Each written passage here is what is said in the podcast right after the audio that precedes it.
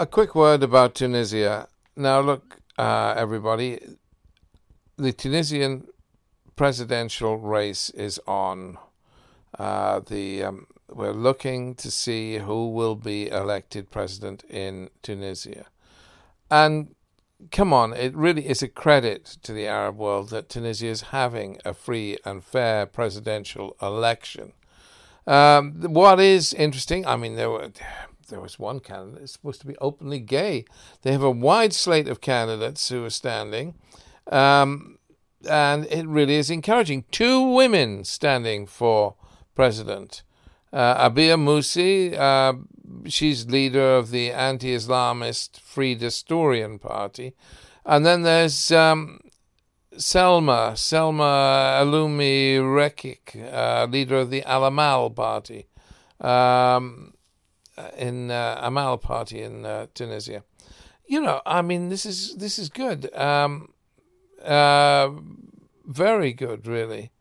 Uh, I I mean, hopefully, these these women will make a difference. Most of the electorate in Tunisia now are either female or uh, youngsters, kids, young people, young um, youths, what do you like to call them, the under 30s. I mean, there's a huge swathe of the electorate and, and, and also the, the, the women who are entitled to vote are a huge swathe of the electorate.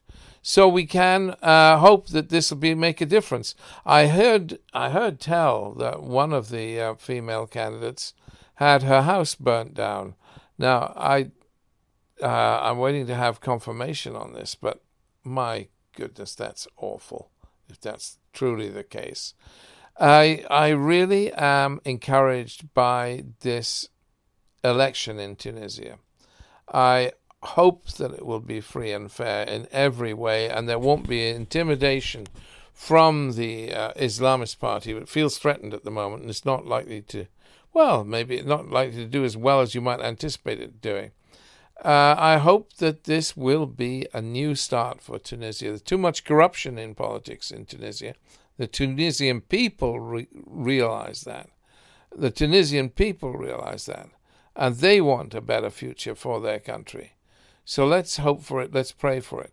Um, there are some 7 million registered uh, voters in this election, and over one and a half million of those will be casting a vote for the first ever time. So this is really a, an important uh, um, election for Tunisia, and um, yeah, where we got Tunisia has all sorts of problems, by the way. Apart from corruption and apart from mismanagement, there's the problem of the um, the, the Libya are next door. Tunisia tries very hard to maintain neutrality, but it has a vast number of Libyan refugees, and it is concerned that there may be another flood of Libyan refugees if the civil war kicks off in earnest again in Libya, and it's heading that way, isn't it? With uh, General Haftar and the Misratans um, going at each other, hammer and tongs. Um, let's hope, let's hope Libya calms down because it matters to Tunisia, let alone to Libya. Oh, let's hope that it calms down for the sake of Libya too. But what am I saying? Um, Tunisia has huge problems that you or I don't have. They have vast numbers of refugees, and they are nonetheless trying to maintain a democratic election. And there is intimidation going on. Things are not perfect. But it is really encouraging to see two female candidates for the Tunisian presidential election along with the others. Uh, God bless Tunisia. May it have a successful time and a successful future as it moves through this this election.